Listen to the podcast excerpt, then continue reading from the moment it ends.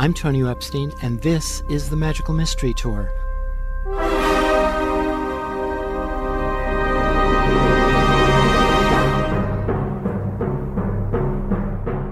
Join us as we dive into the heart of things, exploring new ideas and new ways of seeing and being in this wondrous, crazy world we share together.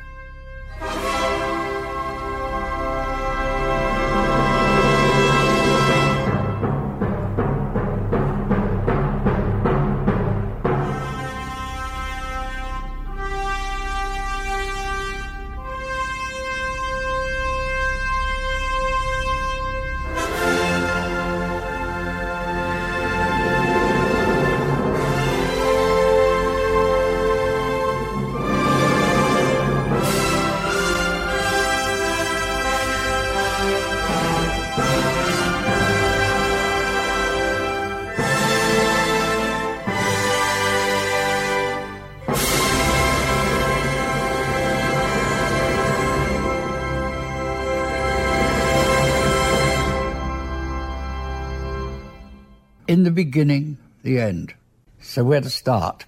This is a journey into sound. Brought to you in living color on WGDR. Information in the form of energy streams in, streams in simultaneously through all of our sensory systems in the form of energy.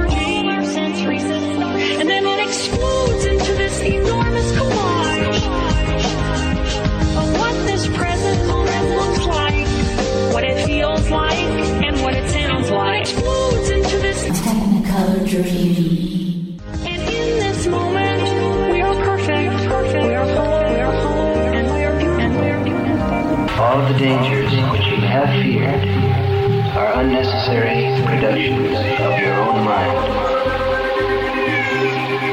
Whether you experience heaven or hell, remember that it is your mind which creates them.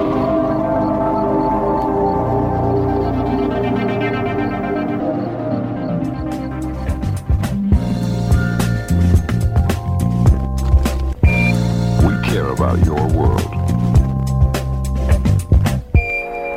Stay tuned.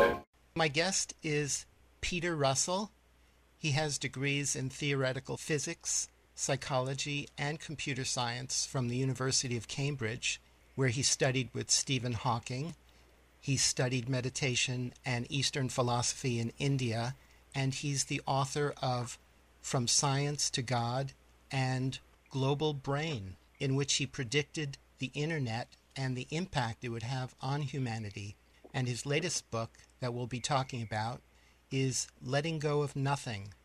Relax your mind and discover the wonder of your true nature. So, Peter, welcome to the Magical Mystery Tour. Thank you. Lovely to be with you. Looking forward to it. Yes, me too. So, first off, I really, really enjoyed this book. It's so clear and to the point.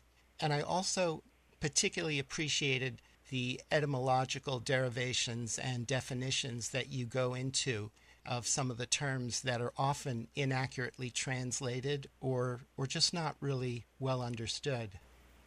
So, you begin the book by stating that the ego doesn't really exist. And of course, this is one of our of humanity's perennial problems or issues Right. to deal with. Could you explain how you see the ego and what you mean by letting go of nothing? Exactly. Okay. Yes. Both saying there's no such thing as ego is deliberately provocative, and so is the title "Letting Go of Nothing." In terms of let's take the ego first. Actually, what I'm talking about here is not the idea of a you know healthy ego that psychologists talk about, which is a sense of you know self worth that helps us relate to the world in our relationships. What I'm talking about is what we often call egoism, which is that self centeredness, where we're looking after ourselves often at the expense of others, what we call egotistical thinking. And the point is that if I look inside myself, I don't find a thing called an ego. What I find is I find there's this sense of me, this I that's always there, that is aware of my experience. And along with this, I find, if you like, egocentric thinking. I find thoughts that are egocentric about myself and what I want and what I need, etc. Maybe feelings, emotions, which are sort of egocentric. So it's actually a way of thinking. It, it, it's a mindset. So what we call ego is actually what psychologists call a mindset. If you like, the lens through which we see the world. And so letting go of ego is about actually letting go of not a thing or it's not something we have to conquer in ourselves or something we have to defeat or get rid of. It's a way of thinking we need to step out of. And so because it's just a way of thinking, it's just a mindset of how we see things, it's not actually a thing. And so that's where the title comes in, letting go of nothing is a sort of twist in words. It's, it's letting go of no thing. We're not letting go of things. And I apply this to various things in the book. But certainly the ego, we're not letting go of a thing. We're letting go of just a way of seeing. And the way of seeing is not a thing in itself. So that's why I call the book Letting Go of Nothing.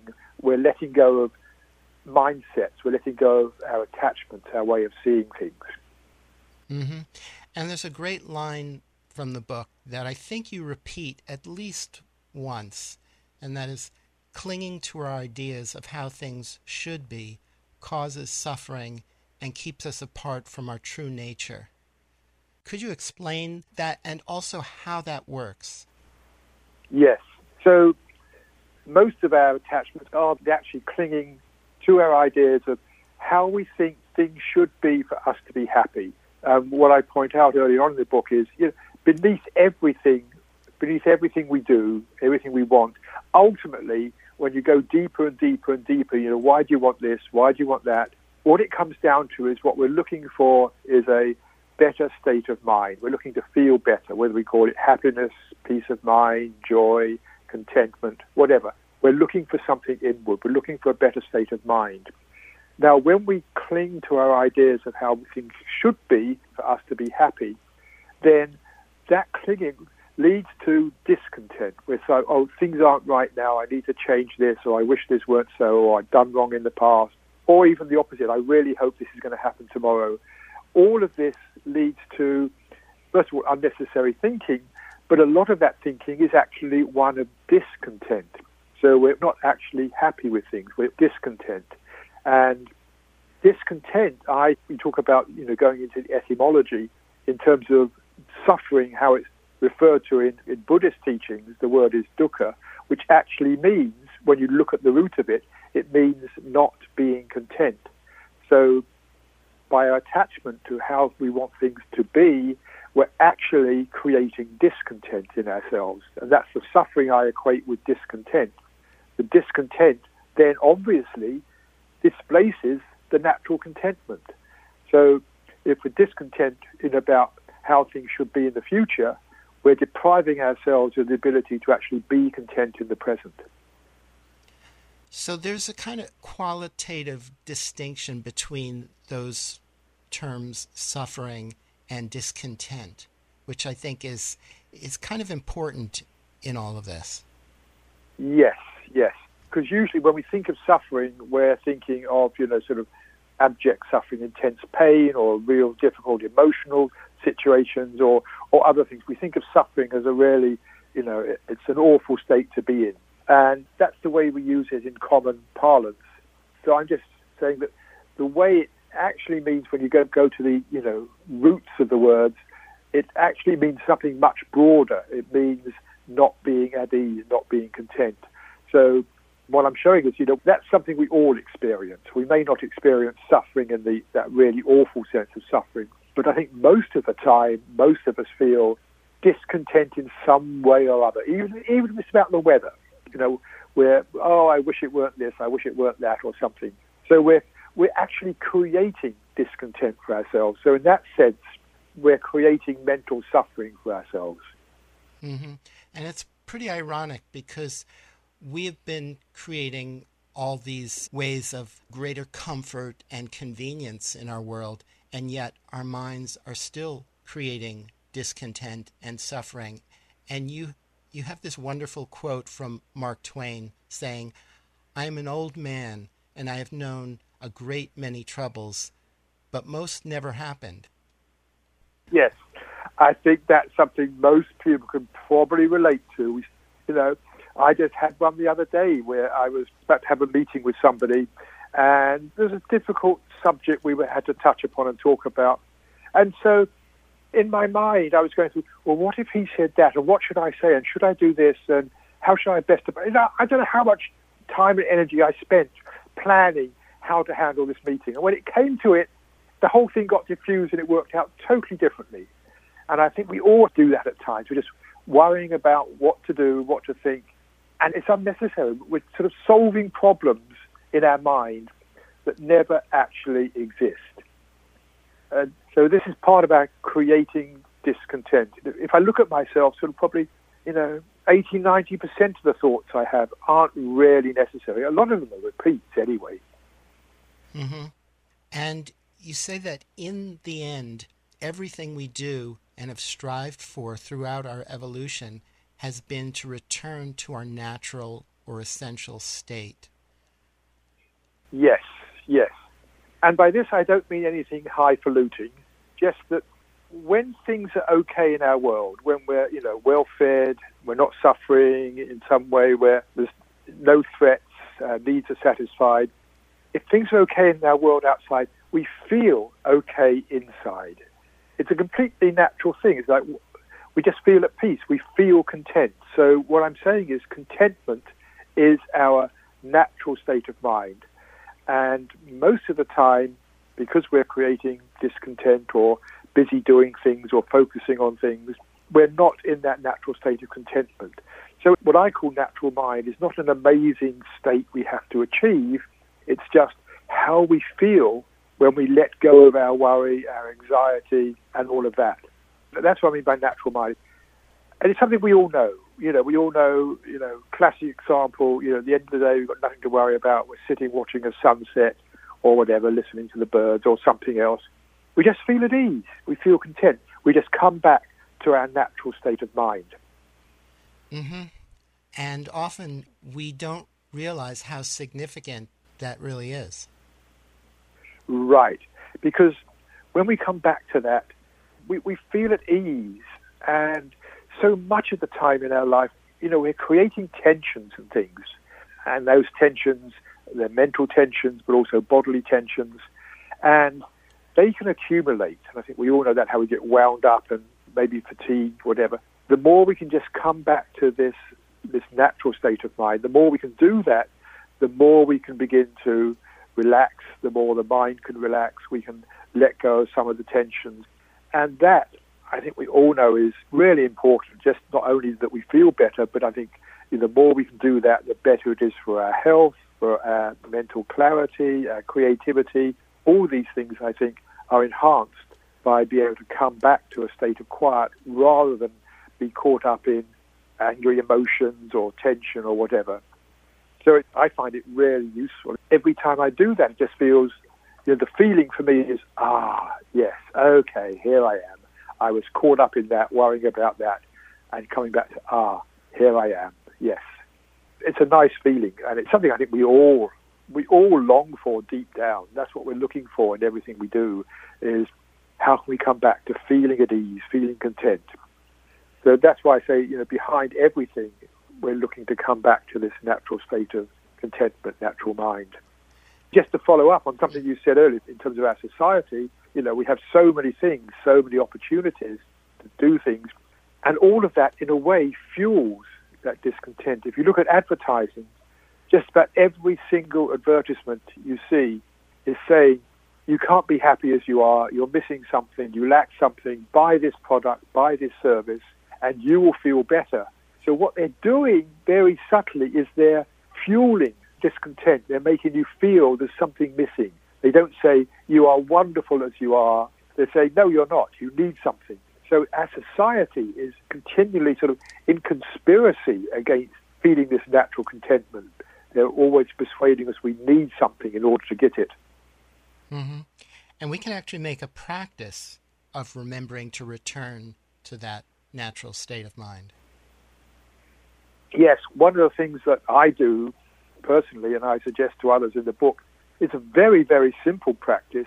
It's what I call just pause. By which I mean just pausing, nothing else. It's pausing what we're doing, but it's more than that. It's pausing what we're thinking, pausing the mind. And so it's something, you know, we can do, you know, between tending to our emails and going making a cup of coffee or something. We're already paused what we're doing. We're not actually engaged in something. And so just to take just a few seconds, that's all it needs. It can be longer. Just a few seconds to notice what you're thinking because there's nearly always something you're thinking, oh, what do I need to do next? I must remember to do this or whatever it is. There's some thought going on. Just to make the choice to not follow that thought any further for the moment.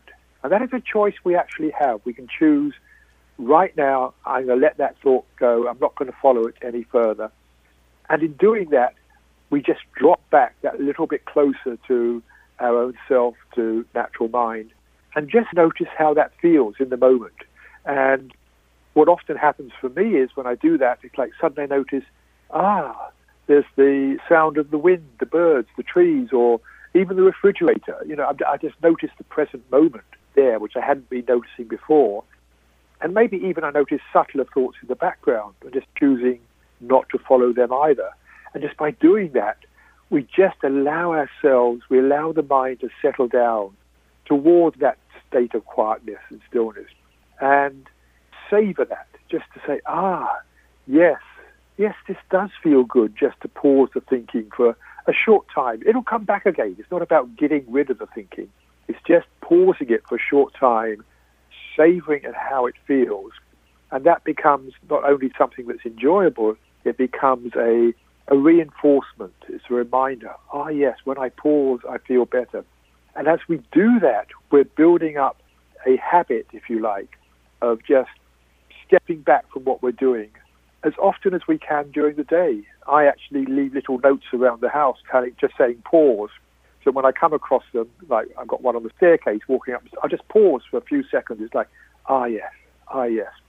I have to move the notes around, I should say, because after a couple of days I habituate to them and I know where they are. But it just helps me remind us, just pause, just pause. Mm-hmm. So getting back to this thing of letting go of nothing or letting go, you actually write about some of the nuances of that in terms of you have letting go, letting things be the way they are, and also letting in. Could you talk about some of those distinctions? Yes, yes. Normally, when people talk about letting go, you know, say, "Oh, I must," you know, I, I need to let go of this, whatever it is, financial situation or worry or emotion, whatever it is we think of letting go as getting rid of something. And yes, in a way, we're looking to be free of it.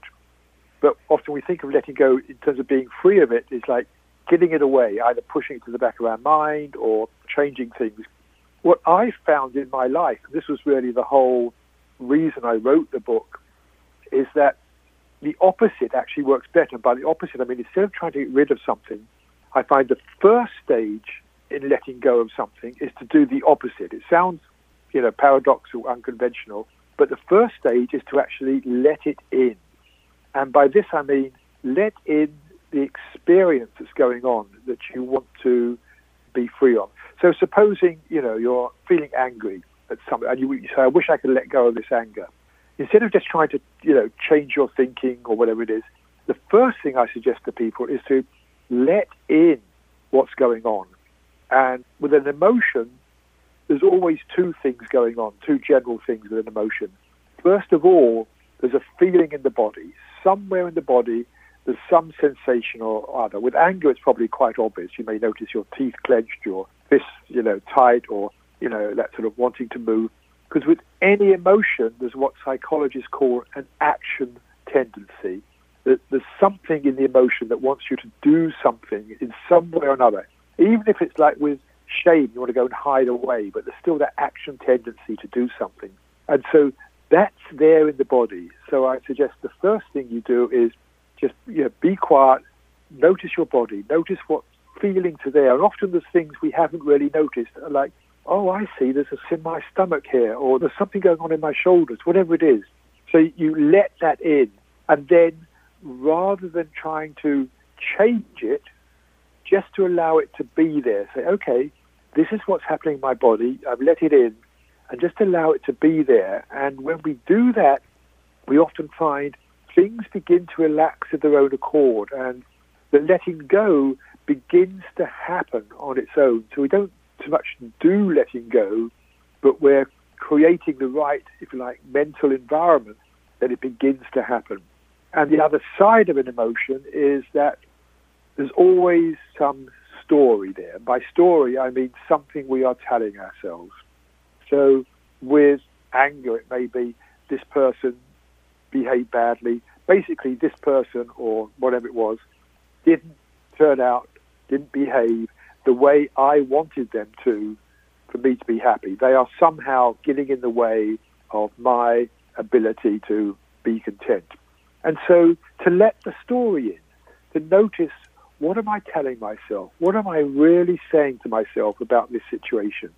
And then to you know, let it be there, but also to, to look at it. So if you're, say, take the case of anger, if you're angry at somebody and you begin to see the story, you know, what it is you're angry about. Well, this person didn't do this when I wanted them to, and that really got in the way.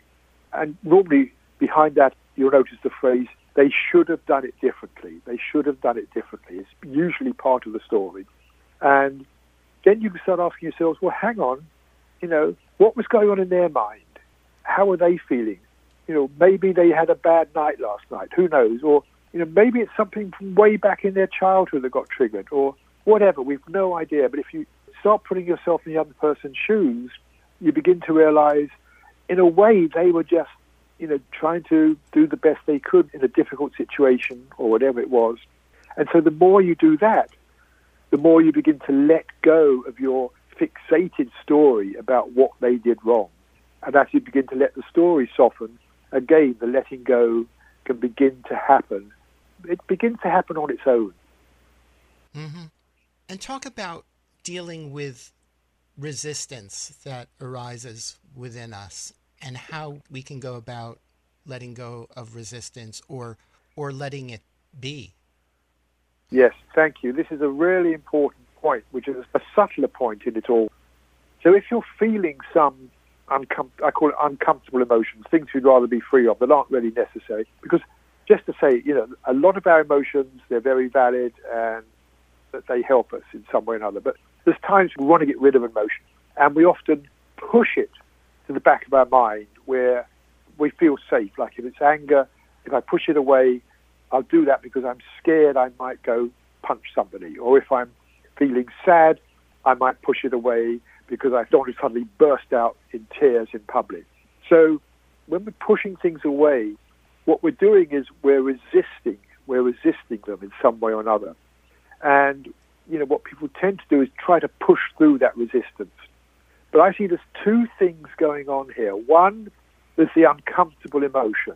So supposing it's sadness, there's something there, you know, uncomfortable emotion. And the second thing is the resistance, not wanting to experience it. So what I found is, in terms of working with the sadness, the first thing we have to do is let go of the resistance to experiencing it. And so here the same principle applies, is to, first of all, to not try and deal with the sadness itself, whatever it is, but to notice how it feels to be resisting it. And again, there's signs in the body. I know for me, if I'm resisting something, there's almost a sense of tightness, a little tightness in the chest or something. So if we can apply this principle of letting in and letting be to the resistance itself, then when we do that, the resistance begins to soften and subside. And when the resistance begins to go away, begins to get less, begins to dissolve, then we can begin to explore the emotion itself. So I find this a really crucial step. This unusual step is not normally done, but a really crucial step, first of all, is to notice the resistance, notice how it feels to be resisting, and then when we've let that go, we can then come to being with, you know, working with the actual experience itself, letting go of the sadness in this case, whatever it is, or the anger. So, what you're talking about is cultivating very practical ways of being present with things as they arise within us.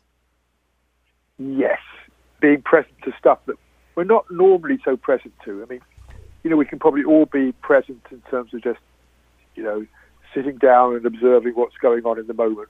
But it's the more subtle things that we're not normally so present to. But you're right, it all comes back in the end to coming back to the present moment in one way or another. It's like what Ram Dass said, be here now. It's like coming back to being here in the present moment. And the present moment, if we come back to the present moment, to our actual experience, there's nearly always a quality of ease and rest to it. In fact, as I mentioned in the book, it's very hard to feel an emotion without some thought about the past or the future. I just suggest to people, you know, try to feel whatever it is, try to feel anger, shame, frustration, sadness, or even sort of excitement, hope, and those things without thinking about the past or the future. It's very difficult without the thought. It isn't there. So the more we can come back to the present, the more we can just come back to ourselves without that overlay of unnecessary emotions and tension. It's something I think all all traditions point to in some way or another is how do we just come back to the present? But also I'd like to point out there it's not a question of staying present. I see in some, you know, meditation circles people sort of close their eyes and they try to be present and try to stay present. My attitude is we can't stay present. Thoughts are going to keep on bubbling up. It's just the nature of the mind.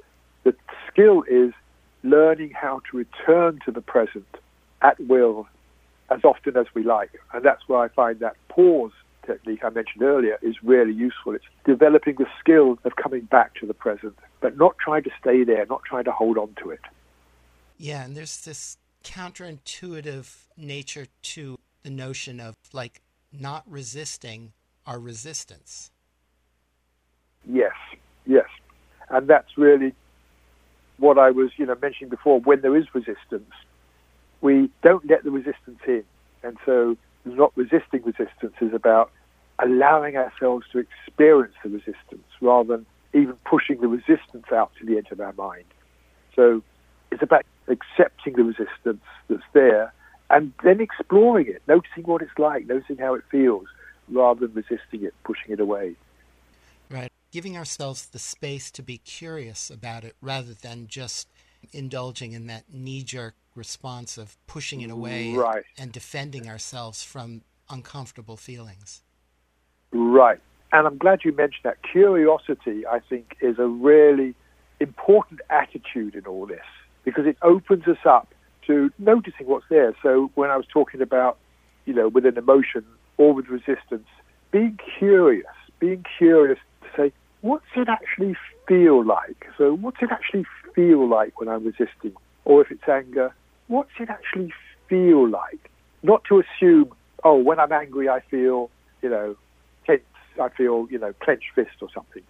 That's just an assumption. But just to be curious, actually, what's really going on? What's really there? So being interested in it. And the more we can do that in a very open way, the more we begin to discover things. And the more we begin to notice and let in, the easier it becomes for the natural process of letting go to happen. Right. And if we can do that, you know, in a kind of classic scientific way where we're not like really pushing for the answer immediately, we're, we're really staying present in that state of wonder and curiosity to allow the actual circumstances and whatever is going on to kind of reveal what it has in store, you know, Ex- Exactly. Yeah. Exactly, yes. It begins to reveal itself. We don't have to go looking for it. It's like not trying to find it, but just being curious. This very open minded attitude. It's like a question I like to ask in that respect for myself is Is there something here I haven't noticed?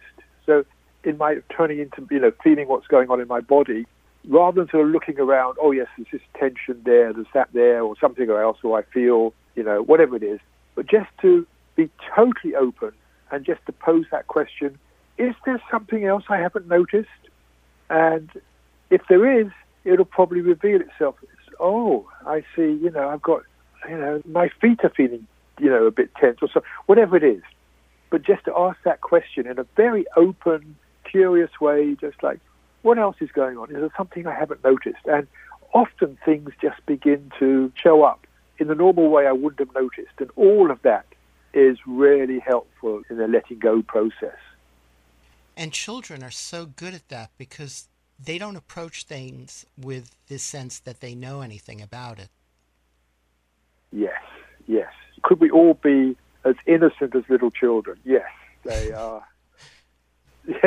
they're, they're much less serious about things. I mean, I was watching some kids play a couple of nights ago. It's like, oh dear, how we've lost that sense of ease and play and fun and not caring. We get so serious by our society. And we have this almost unwritten rule in society, you know, the harder you try, the better you'll succeed. And often I think it's our trying too hard that gets in the way of our really feeling okay in ourselves. Mm-hmm. Could you talk about your approach to what you call prayer and what that means to you? Yes. I use the word in a different way than conventionally. Conventionally, when we, you know, people talk about prayer, we're thinking of, you know, requesting some higher being, deity, divinity, or the cosmos, or whatever it is. We're praying to something outside of ourselves, usually, to intervene in the world in some way and make things better, whether we're praying for the healing of a friend or praying for something good in our life or praying for forgiveness, whatever it is. We're praying to something outside of ourselves, looking for, requesting some change in the world. It's like, I can't do this myself, so please help me, you know, create the change I want to see in the world. Now, the way I look at it is that the intervention I need very often is not in the world. The intervention is in my mind. I got stuck in a way of seeing things. That's where I often need the intervention is a mental intervention rather than a physical intervention. And so the way I frame it for myself, it comes back to another version of that question, is there something I haven't noticed? I pose this question, is there another way of seeing this? Because we said right at the beginning, part of where we get caught up is we get attached to a certain way of seeing things, a certain mindset. So what I'll do is I'll just you know, settle down, be quiet, and then just pose the question, is there, and again, without looking for it, just, is there possibly, who knows, that sort of attitude, another way of seeing this, another way of looking at this. And what often happens, not always, but you know, it's always worth asking. What often happens is another way of seeing it comes to me. I don't work it out or anything, but another way of seeing comes to me. And an example, in fact, I start the book off with is when I first started playing with this several years ago, many years ago actually now, I was having a difficult time with my partner at the time. We'd been in disagreement over something for a couple of days. And you know how it is. You know, it crops up in any relationship from time to time. There's a tension, and I was feeling, you know, she needs to change. She needs to change her views. She needed to change, and she no doubt was feeling I needed to change. And we weren't fighting or anything, but it was just that tension in the air. You know, that is that sort of tension in the air because there's a little stuff going on. And then I was sitting at my desk just working on something else, and it just occurred to me to ask very simply, is there another way of seeing this? And it was fascinating. Almost instantly. I mean, it was like within a second or so. It was so quick. That's what amazed me most of all. It was so quick. It was there just waiting. Instantly, it was like, here is another human being with her stuff, you know, her whatever it is, beliefs and things, navigating her way through the world, dealing with me and, you know, how I am and instantly it was just everything shifted. It's like suddenly there was compassion.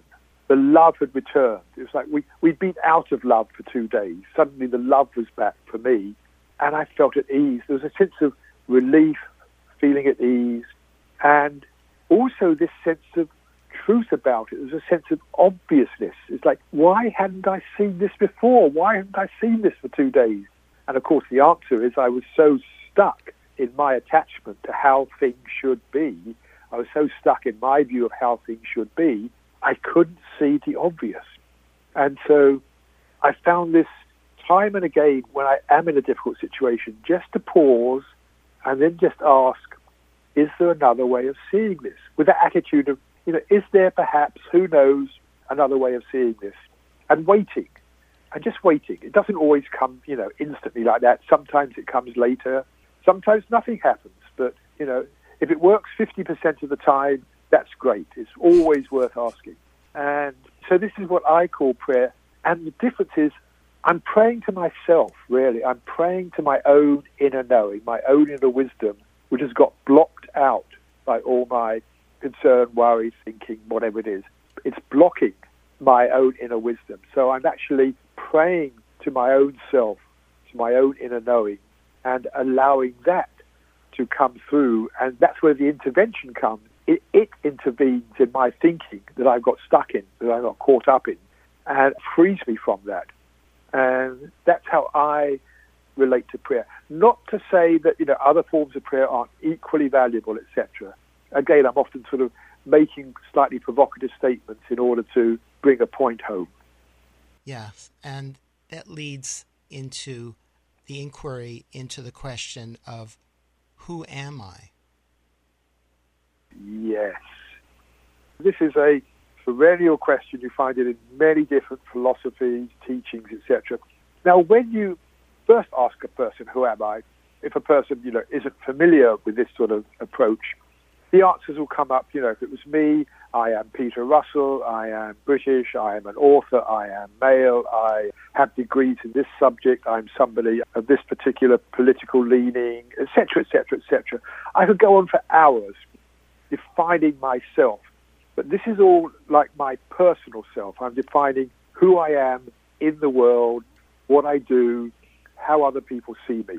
But the question, who am I, when it's, you know, applied more in a sort of spiritual way, has a very different intent. It's really asking, what do I mean by I? What is this sense of I that's always there? Because although, you know, my personality may change, you know, what I do may change, all of that personal stuff can change over time. But there is this ever present quality of I-ness, I call it me-ness, the I that is experiencing this moment, the I that is listening to you, that is, you know, noticing what's going on, is the same I that was there yesterday, even though my mood may have been different yesterday. It's the same I that was there 10 years ago. You know, it was there in my childhood when I was a very different person than I am now. But it's that sense of I that is always there. It's the I that is experiencing the world. It is the I that is knowing this feeling, the I that knows what I'm thinking, the I that knows what I'm looking at. So the question, who am I, I like to phrase it in a couple of different ways. One is, first of all, instead of who am I, it's to say, what am I? Because it takes away this sort of personal identity. It's like, what do I mean by I? What do I mean by I? What is the word I actually pointing to? I mean, we use it, I don't know how many times a day I say I. Um, but what I am meaning is there again. What do we mean when we use the word I? What, what is it pointing to? Because it's not something we can easily define, but it's something we sort of turn within and look at and look for. And it doesn't have any form. It's not the Peter Russell author, blah, blah, blah I. It's this ever present sense of being which, which never changes. And so the question is almost an inner exploration. And it's not coming up with an answer. It's not coming up, oh, this is what it is. It's actually the opposite. It's just noticing something that's already there, becoming more and more familiar with this inner sense of presence of myself. And I think this is really valuable for people. You know, you find it throughout history. You above the temple in Greece, the oracle was written the words "Know thyself." know what we mean by I, because if we're just identified with that personal I, then so much of what we do in the world is done to reinforce that or bolster it. I mean, if I feel, okay, let's take, you know, I have an identity with being an author, and somebody says, oh, that book wasn't very good, you know, yeah, you were off track there, they criticize me, I can very well sort of feel upset and I might respond with, you know, some judgment or something. If I'm reacting from that personal I, I get too caught up in my thinking and emotions. But if there's that sense of beingness that is there, and I know that what I truly am is just this deep sense of being, then if someone criticizes me, I don't feel the need so much to reinforce this personal sense of self. So, in a way, I'm much freer in the world. I'm much freer to respond according to the situation at hand. And it's what's sometimes called spontaneous right action. So, rather than responding from thinking things out and working out what do I need, it's coming from just my inner being. So, it's a freedom. It really frees us up in the world if we can just be more in touch with this deeper sense of being. And I say, I think almost all teachings, philosophies about this are all pointing to recognizing this. And the second way I sometimes ask the question is to drop the who or the what completely and just phrase the question, am I? to people, just are you? If you phrase the question, am I? Then the answer is always yes, of course, I am. And that's what it's pointing to is just this experience of I am, not I am anything, but just I am, here I am. And when we pause, in that moment of pausing, and we come back, let go of our thoughts for a moment, I always come back to sense, ah, yes, here I am. Here's the I am. It's like I am coming home to myself. Yeah. And you also write about consciousness and thoughts, and thoughts as movement in our field of knowing, like waves on an ocean. Yes, yes. I was getting a bit more sort of philosophical in that part of the book. It's really the question of what are thoughts made of, you know.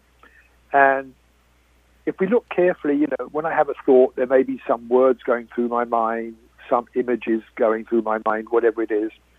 And it's all appearing in consciousness. It's all appearing in awareness. And so what I see is we can divide consciousness up into two areas. There's the fact of being conscious, which we all know.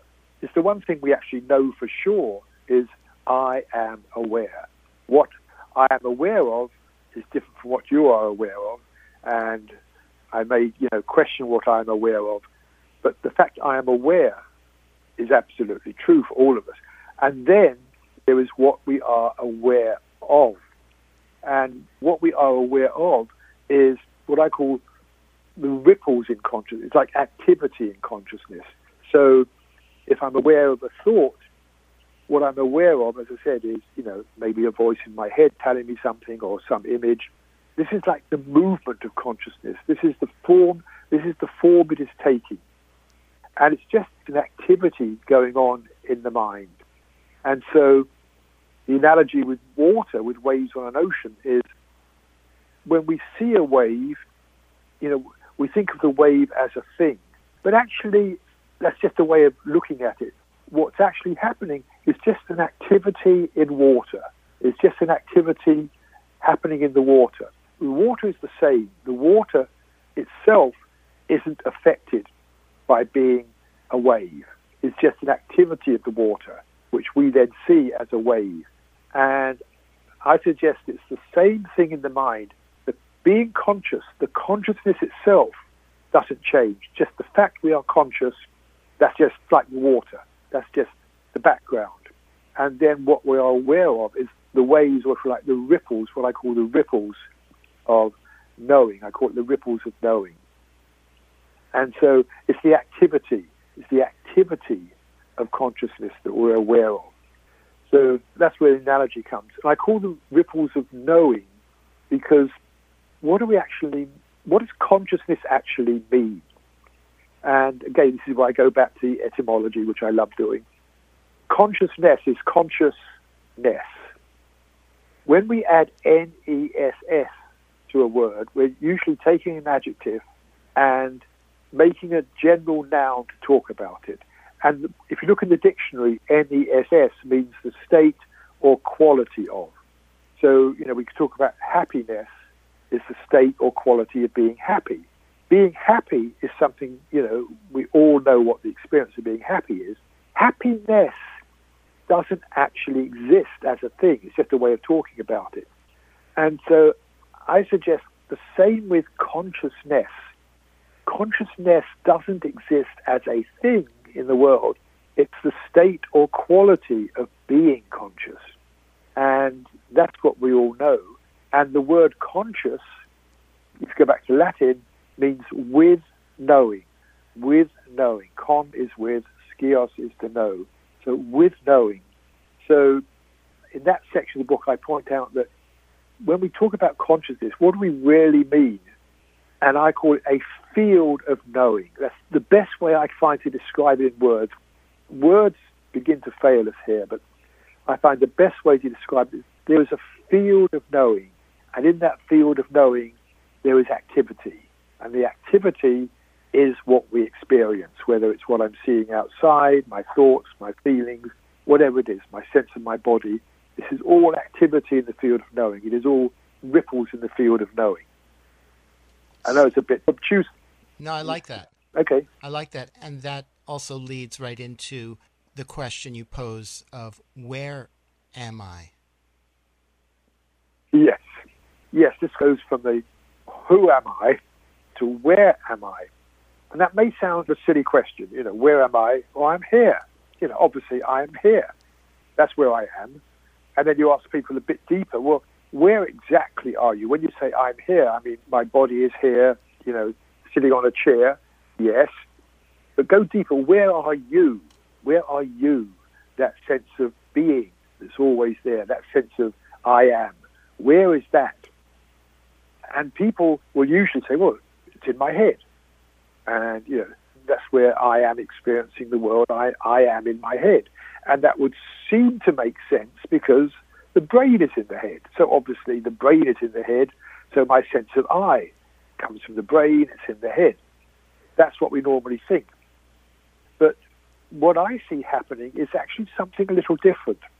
Where we place ourselves at the center of our experience. And just to go back a little bit, go back to the knowing thing. Every experience I have, whatever it is, the world out there, my inner world, is all in a way created by the brain. The brain is processing information and forming a picture of the world for me. And so, you know, even now, what I see around me, the brain is taking in information through the eyes and through the ears, and it's creating this picture of the world. And that is the activity, that is the ripples in knowing, if you like, what I am experiencing, what has the brain created. And then I place myself at the center of that image. So I place myself at the center of this world I'm seeing. And I'm not talking about the physical self, I'm talking about I, the I am. And the center of my world is somewhere behind my eyes, because I'm seeing the world, and between my ears, eyes and ears are the most dominant sense of location, particularly the eyes. So I place my sense of being at the center of the world I am seeing. But now, now do an interesting thought experiment. Imagine your eyes were transferred down to your knees, say, or your hips, and your ears were transferred down there. And you now go through the world with your eyes three foot lower, your ears three foot lower. Where would you experience yourself to be? And you would still experience yourself to be where your eyes and ears are, because that is the center of the world you are seeing. And so that brings out the fact it is nothing to do with where the brain is. That center where I am is actually the center of the world we are seeing. And you can actually do this experiment in a way now, not by transplanting the eyes and ears, but with virtual reality. It's actually a technique called telepresence. So they've done these experiments where you give people a virtual reality headset. You know, so they've got video coming in from somewhere else, they've got sound coming in, and you connect the virtual reality headset to a robot in another room where you've got video cameras, you've got microphones set up, you know, around a dummy head, and so all your experience is coming from another room. And after about two or three minutes, people feel themselves to be in the other room. They actually experience themselves being in the other room. And I find that fascinating. But it just shows that where I am, where I, and again, where I, my sense of being is, is nothing to do with the physical body. And in fact, the whole thing is sort of inside out because the whole world I experience, all of it, is something appearing in my knowing, in my consciousness. And then I take the I that is the knowing and place it inside my field of knowing. It's like it's like I create this experience and then put myself in the middle of it. It's a bit like you know you see a map of somewhere, you know, some trail or somewhere. There's an arrow saying you are here, and it points to you are here at the center of the map. And that's in the same way what is happening here. We have this map of the world, and then we place ourselves in the center of the map, but it's still it's still part of the world we created. So it's just to bring home the point, really, that all of our experience is occurring in this field of knowing. And that field of knowing is what we call I. So coming back to the sense of, you know, what do we mean by I? What we really mean when you look down deep is the fact that I am aware, that I am experiencing, that I am knowing this. So it's almost synonymous when you look down to it. I is really the label we give to being aware. That's probably the best way to put it. Mm-hmm. You present this notion of free will instead of um, free won't instead of free will, which you refer to as freedom from the will of the ego mind and the freedom to choose not to choose or choosing nothing instead of choosing something. Sort of like the Taoist concept of Wu Wei versus Yu Wei. Yes. Usually, when people talk about free will or even freedom, we talk about freedom to do something. You know, and free will is often talked about, you know, I have the will to choose what I want to do. I have free will. And there's a whole debate there about, you know, whether or not we truly have free will, etc., or whether it's all predetermined. But I'm just saying, whether or not, you know, we have free will in the sense freedom to do something, and we talk about freedom, you know, the freedom to say what we want, the freedom to choose. We talk about social freedoms. But there's another sense of freedom, which is not freedom to, which is freedom from. And so what I'm talking about here is freedom from the ego mind, that egoic way of thinking. Freedom, freedom from certain ways of seeing things.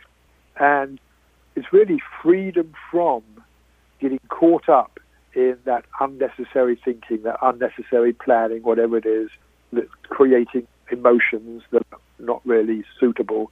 And there, I think we do have a choice.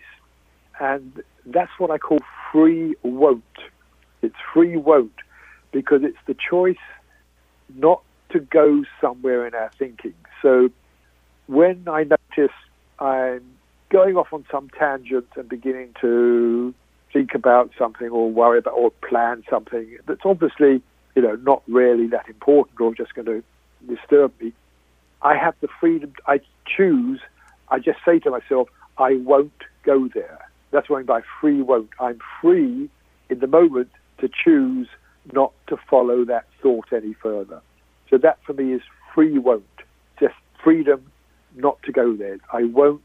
I don't need to go there anymore, so I just won't go there anymore. It may come back, but in that moment of just exercising free won't, I'm not only stepping out of that thinking which may just cause more tension, etc. I'm diffusing things because if I followed on with the thinking, I may end up, you know, doing something or saying something which I then, you know, later regret or have to deal with the tensions in my mind.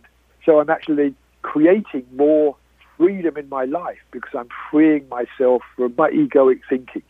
So that's what I mean by free won't. it's a different sort of choice. And I think whether or not we have free will in the outer world, as I say, that's an ongoing debate. I believe we all have free won't. We all have that ability just to say, right now, I'm not going to go there in my thought. I won't go there. And that I find just allows me to come back to my being, coming back to being present. Mm-hmm.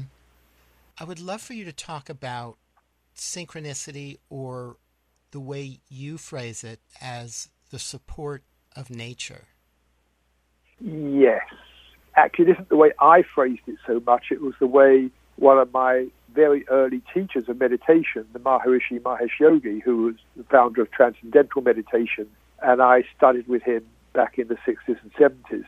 And he had this term, nature support. And it was interesting. Whenever he was asking how we were doing in our meditation, you know, he was interested in whether experiencing greater quietness and more of that sense of self, etc. But one question he always kept coming back to, he said, do you experience greater support of nature? By which he meant, are we noticing that the world seems to, nature seems to support us. The world seems to provide the right things as we need them. And it's what today, you know, most of us talk about as synchronicity. You know, I am, you know, whatever it is, I'm walking down the street and, you know, suddenly get drawn into a bookstore and the perfect book is there looking at me and it's just what I need. Or I meet somebody and they tell me something. Things, little things that change our lives in some way or in some big way. So he was really saying, as a result of meditation, are you noticing increased synchronicity in your life? Now, that's something I think a lot of meditators do experience. I know when I've been on a meditation retreat, when I'm really calm and centered, it's like the world is almost magically there for me. Now, his argument was absolutely fascinating to me, and I haven't heard any other teacher put it this way. He said, when we meditate, we're stepping back from the thinking mind and we're stepping back from our ego, our ego mind. And he was saying it's our ego mind that is creating so many problems in the world, whether it's wanting power, success, money, manipulating things.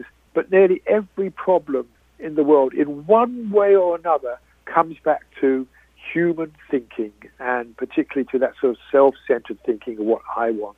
That's the root of many of our problems. So he said, by meditating, you are supporting nature in the most fundamental way possible. I mean, there's many ways we can support nature in doing things and, you know, green policies, etc. But by stepping out of the ego mind that is the root of so many problems, you are supporting nature in the most fundamental way you can. And then he said, and nature returns the favor. And that, you know, it sounds a bit like magical thinking, but that was the way he put it. Nature returns the favor. And we start experiencing increased synchronicity, increased things going just right as we want them. And as I found it a fascinating teaching, also something that, although it sounds a bit woo-woo, I found very, very true in my life. And the conclusion I point to in the book is that means we can actually encourage synchronicity in our life. Of course, we can't make synchronicity happen. The very nature of synchronicity is things happening by coincidence. So we can't make it happen. But we can encourage it by the more we can come back to ourselves, come back to our center, the more we can step out of the ego mind, the more we are allowing synchronicity to come to us. And the more in touch I am with myself, the more it seems to happen. So it sounds like we're aligning ourselves with nature. Yes, that's another nice way of putting it. We're aligning ourselves with nature. A lot of us do that in terms of the outer world, but we're aligning ourselves with nature inside. Right. We're aligning ourselves right. with the natural flow of life inside ourselves, inside our mind, in our consciousness, by removing those things that take us out of alignment. Right. Nature in in the broadest sense. Yes. Which yes. includes us, who we most truly are. Yes, nature in this sense is not just nice green grass and trees. It's it, it, it's it's the cosmos. It's how things are. Yeah, and we are part of that. We are part of nature, part of everything is part of the, the world in that sense, the natural world. Mm-hmm. And this may relate to the final question I want to ask you about, and that is letting go into the future, particularly in relation to these times of existential crises that we're facing. Yes, yes. Uh, you're right. There's going to be more crises on the horizon, and the pace of change is accelerating. I think things are going to go faster.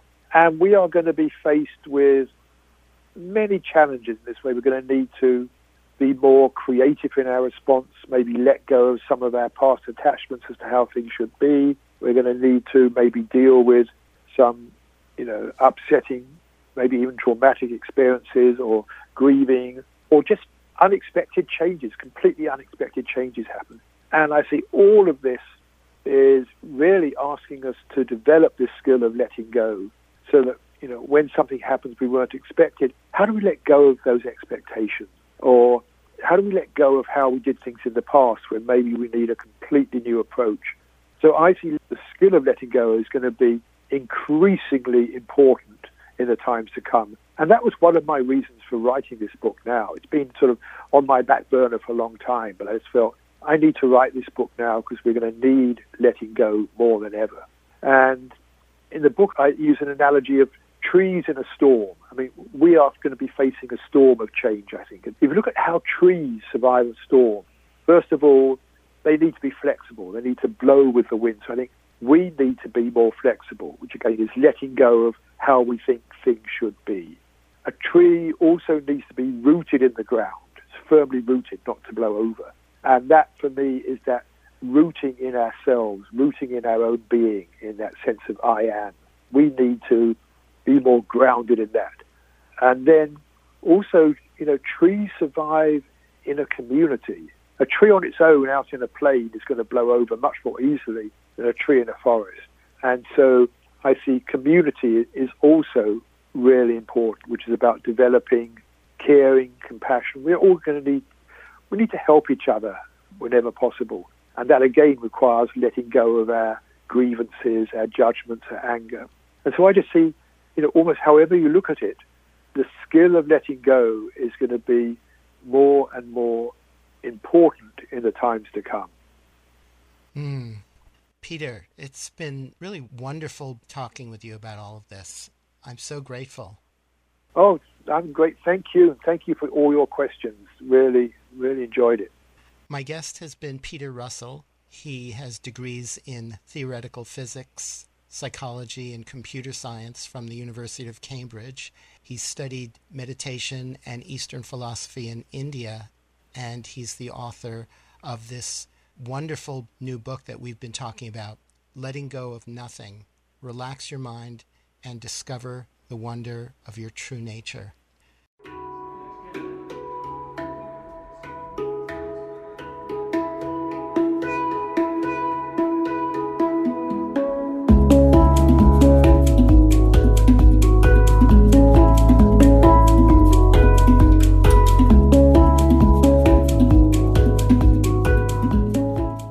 That's it for this Magical Mystery Tour. Thank you so much for listening. You can find all Magical Mystery Tour shows at soundcloud.com slash WGDR. And until next time, take good care of yourselves and each other.